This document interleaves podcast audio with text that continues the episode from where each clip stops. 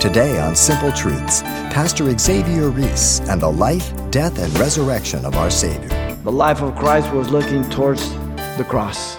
The cross of Christ was looking towards the resurrection. And the resurrection was looking towards the forgiveness of sinners. God knocks on the door of your heart right now and says, Do you want to let me in? Do you want me to forgive you and give you all that's necessary for life and godliness? All you have to say yes.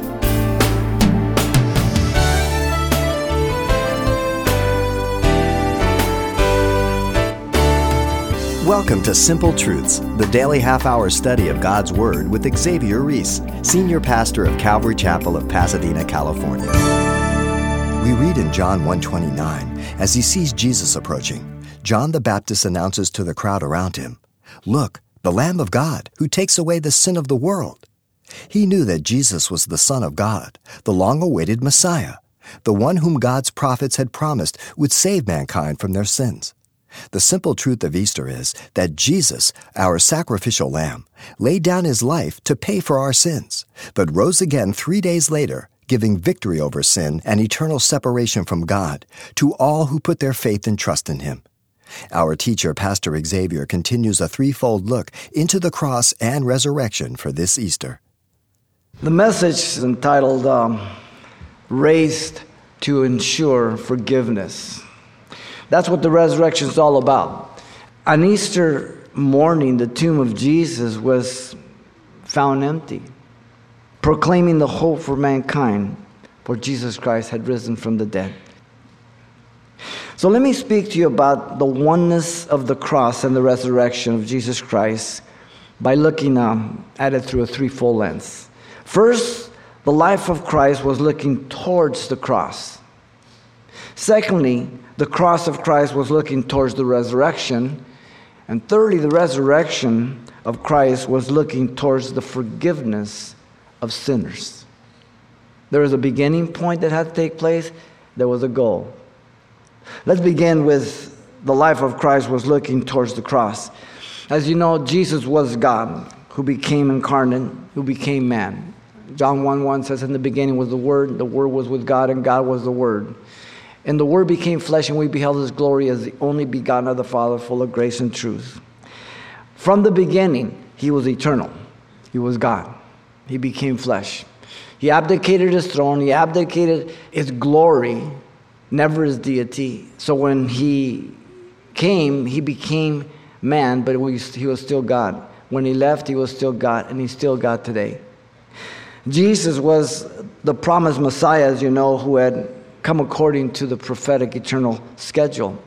He was a child born, a son given, as Isaiah 9 6 says, God's gift to us. He was the one who would be wounded for our transgressions and bruised for our iniquities, Isaiah 53 5 says, to give that provision to as many as will open their heart to Him. You may be sitting here listening to the gospel I'm preaching, and from your point of view, consider that there's not really anything of much value in the gospel.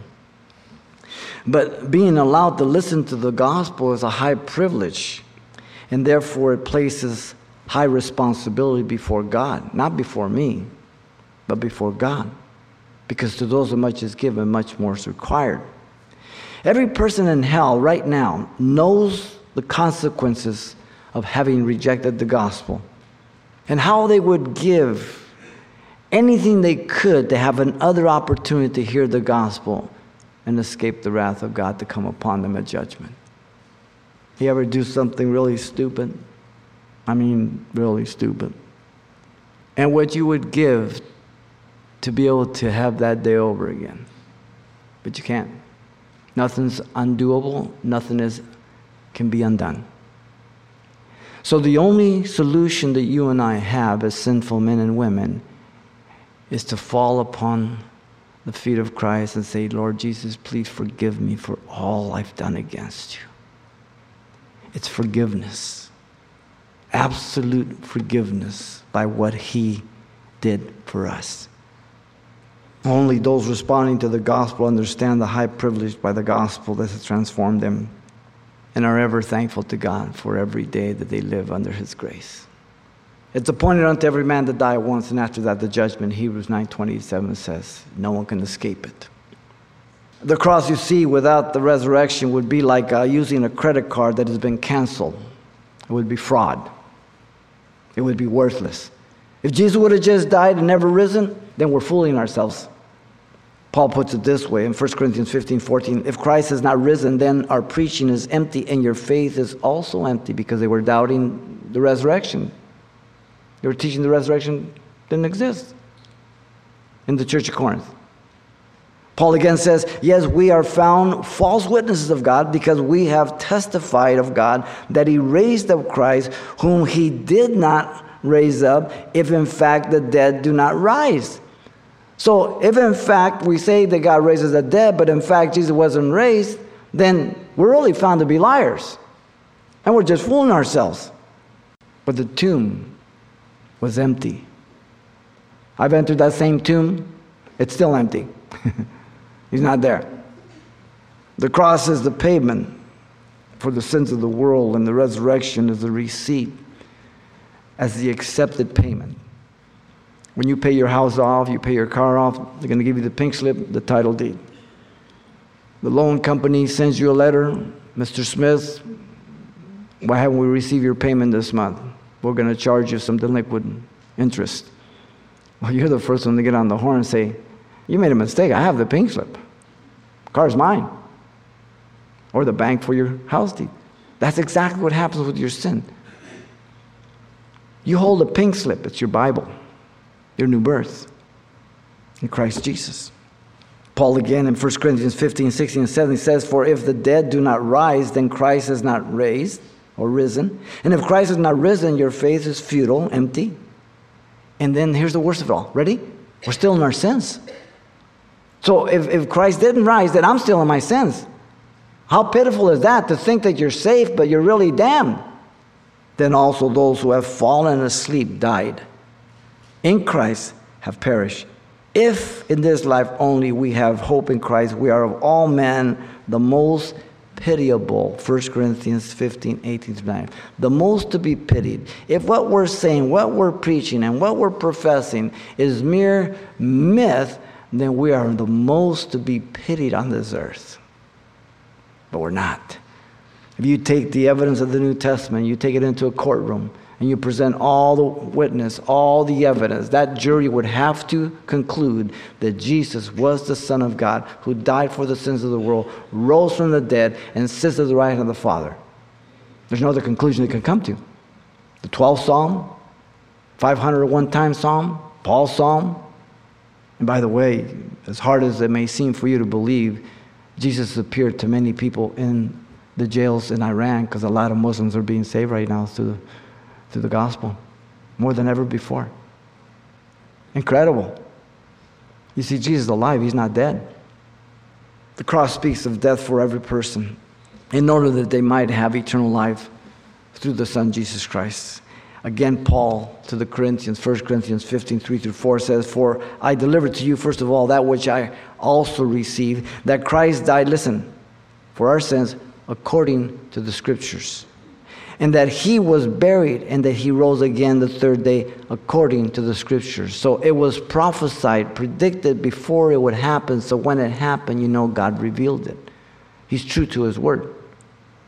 The cross of Christ was looking towards the resurrection. The wrath of God was poured upon him. He was separated for the first time from all eternity. My God, my God, why hast thou forsaken me? Third verse down in Psalm 22 because you're holy. Jesus became sin the Father couldn't look upon him. The Father turned his back on the Son for the first time. The Son was separated for the first time in a way that you and I don't understand because he took my place. He became literal sin that I might have a chance to be saved and forgiven. Notice the resurrection of Christ then was looking towards the forgiveness of sinners. That's the goal, the whole purpose. Through the proclamation called the gospel, which is good news, the message of faith, in the righteousness of Jesus Christ. That's why Paul says in Romans 1 16 and 17, I'm not ashamed of the gospel of Jesus Christ, the power of God unto salvation to the Jew first and to the Gentile. For therein is the righteousness of God revealed from faith to faith. The just shall live by faith. And he's quoting Habakkuk 2 4. That's Old Testament, the gospel. Virgin born, sinless, the God man. Amazing. The message of faith in Christ as our substitute, imparting to us his righteousness, not our own. In fact, Paul says in 2 Corinthians 5 21 that God made him to be sin for us who knew no sin, that we might be made the righteousness of God in him. So he took Jesus, he put all my sin on him, he took his holiness, put it on me. Once again, who do you think got the best deal? Wounded for our transgressions, laid upon us, on him the iniquity of us all. Wh- which of us would um, give our son to die for ISIS? Which of us would give our son for gangbangers who just kill people callously? God gave his son for you and for me, a world that's in rebellion against him. You see, the message of faith in God's righteous standard for life is the only thing he accepts. Man cannot be accepted by God until he acknowledges his or her sin, that they are sinners. Our righteousness, Isaiah 64 6 says, is as filthy rags.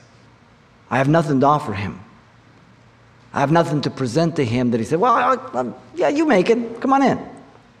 Now, when I compare myself to you, I may look pretty good. When you compare yourself to me, you might look pretty good. But here's a, here's a, here's a standard, here's the plumb line.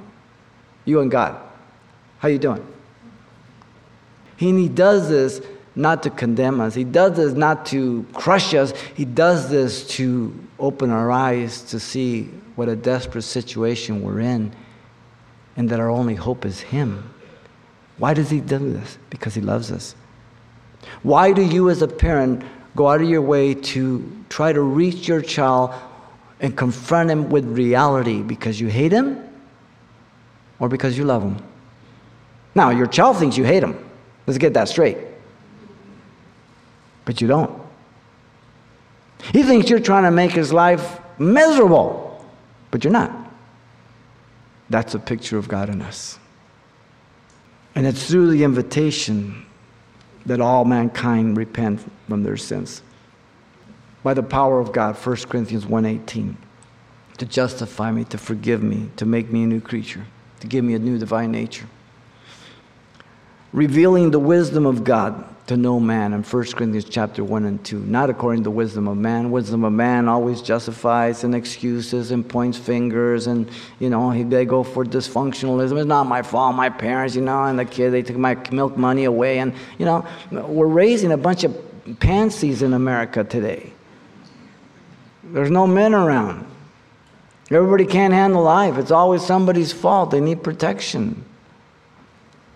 God excludes no one. God's not willing that any should perish, but that all should fall, come to repentance. Yet not all will come. You could be like the thief on the cross. I don't know how many times they heard the gospel, but I knew they heard it that time, and I knew that was the only time after that. So I don't know. Tomorrow's promised to nobody.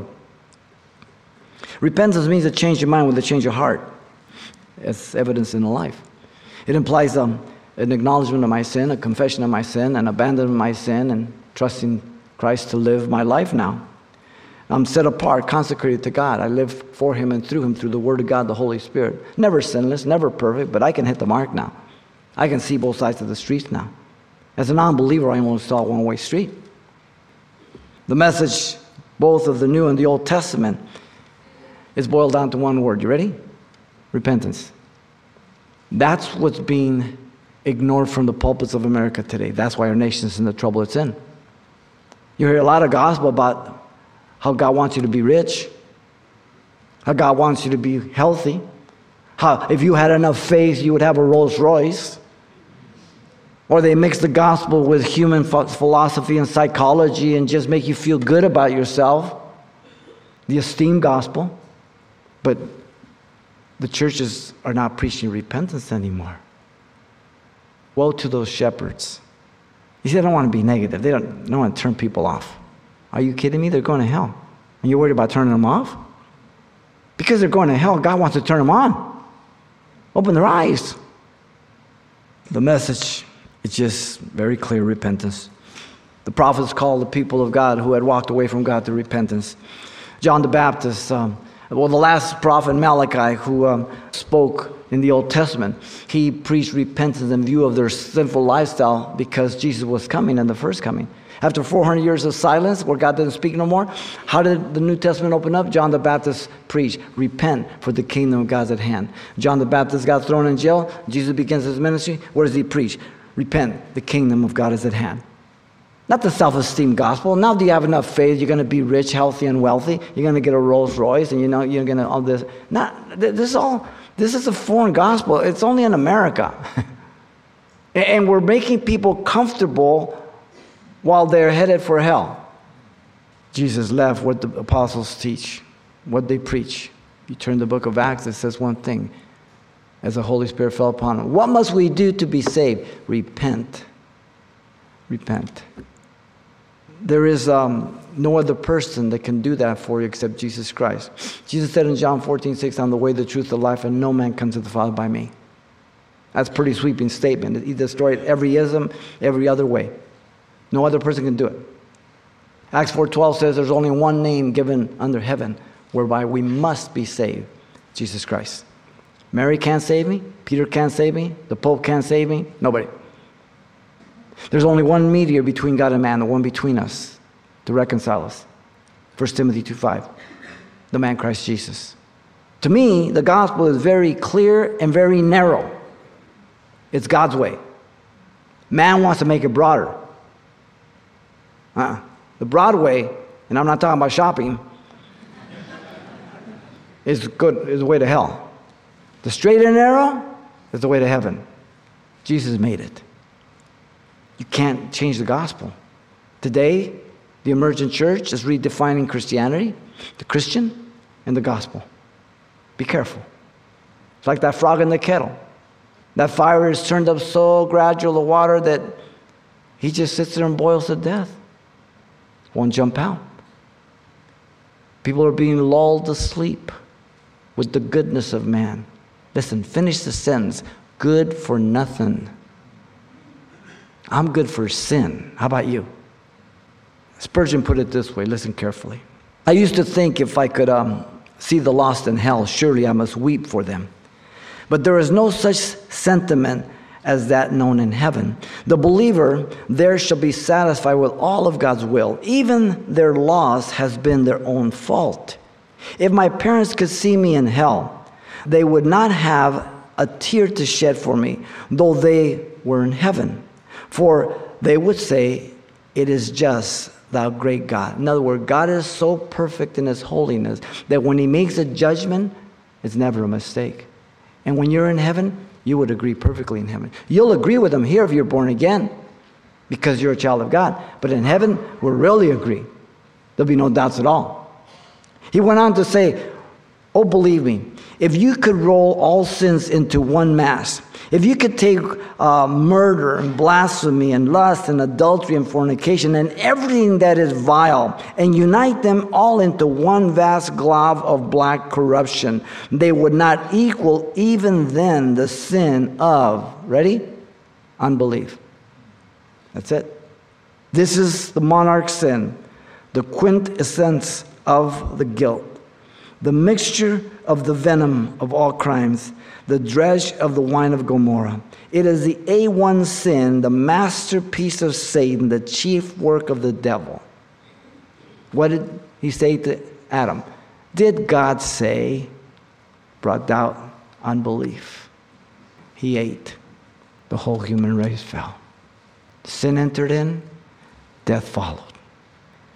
You see, sin is terminal as a disease, if you want to look at it that way because we were born in trespasses and sins, as Ephesians 2 1, 1 and 2 says. Spiritually dead. I have to be made alive by the gospel. You can be forgiven from all your sins. There is no sin that God will not forgive. Now, some people may not forgive you, some people may never allow you to forget. But that's not the most important. The one important is, is God. He says, There is nothing you have done, there's nothing you can do that I'm not able to forgive. The only sin I can't forgive is the one you don't confess to me. The grace of God is as powerful today as it was in the day of Pentecost. You see, every one of God's attributes are called immutable. That means they can't increase or decrease. If you go down to the Pacific Ocean, you grab a five gallon bucket of water or just a cup, coffee cup, you just decrease the Pacific Ocean by a coffee cup. All the sins that have been committed from the beginning of time and all the sins that God has forgiven have not affected His grace or any of His attributes. They're constant. So the problem is not with God to forgive sin. It's on the side of man to repent from sin, to confess it. Sin is not an invention of Christians, it's not a scare tactic. It's a fact of history. Look around you. You don't have to look far. You don't have to think of ISIS. Think of yourself. Think of your own personal family, your friends, things that go on, the things we do to each other, the things we say to each other, the atrocities that we commit. Because sin reigns in us. Sin is selfish, it destroys. Hell and the lake of fire are the place that was never made for man, but for Satan and his angel, Matthew 25, 41. The sad truth is that many will perish and end up there when it wasn't made for them. God will do everything He can to reach you and any other sinner. How many opportunities you'll have, I don't know. But I know you'll have at least one like those seats on the cross. So always when people ask you, take them to the cross. Those guys heard the same thing, both made different choices. That's simpl- simplicity of the gospel right there. I don't know where, I don't know how, I don't know through who, but I know God will allow you to hear the gospel before you die. If He doesn't allow you to hear the gospel, then how can He judge you? When He judges people, it's because they have rejected Him. So if He's holy, just, and true, He must give you at least one opportunity because He sent His Son to die for the whole world. Simple. So you have at least one chance, but I know you'll have more than one. But the problem is, you don't know when that be. Today's the day of salvation, not tomorrow. So it's an acknowledgement of your sin that you're a sinner, called repentance, 2 Corinthians 7.10. Godly repentance, recognizing my sin against God, asking forgiveness for my sin, abandoning my sin, and becoming a new creature through that new birth so that God can live through me. Get into the Word of God, praying, growing, believing the gospel living in a different way as he leads and guides me. You know, there's the Chinese character for uh, crises is um, it means two things. It means danger and opportunity. And such is the gospel. The gospel presents both characters. It's danger if you reject it. It's opportunity if you embrace it. But the choice is yours. God does not force anybody to go to heaven, but He wants no one to go to hell. But each person will make that decision and choice. And so our prayer is that you would open your heart to the Lord because the resurrection was looking towards the forgiveness of sinners. And if you're not born again, you qualify. And it's the most loving truth that God can give to you. And He says it with a broken heart. And He says it with all the desire to forgive you of all you've ever done and committed to give you a new life in Christ Jesus. The oneness of the cross and the resurrection of Jesus Christ is clearly evident through this threefold lens. The life of Christ was looking towards the cross. The cross of Christ was looking towards the resurrection. And the resurrection was looking towards the forgiveness of sinners. God knocks on the door of your heart right now and says, do you want to repent? Do you want to let me in? Do you want me to forgive you and give you all that's necessary for life and godliness? All you have to say is call on my name. Pastor Xavier Reese with an important reminder that God's divine plan of salvation is a free gift, but a gift that first must be received. Now you can request a copy of today's essential study, Raised to Ensure Forgiveness, available on CD for just $4.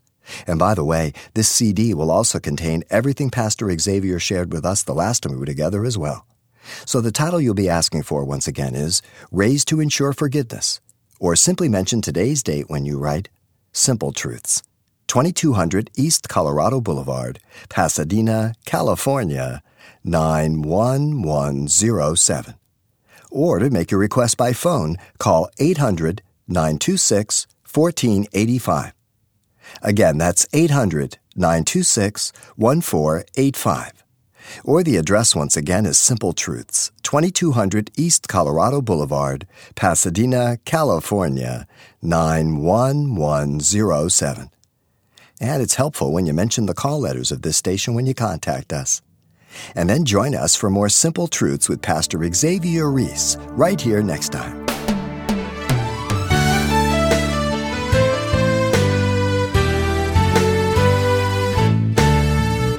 Simple Truths with Pastor Xavier Reese, a daily half hour broadcast, is a radio ministry of Calvary Chapel of Pasadena, California. www.calvarychapelpasadena.com.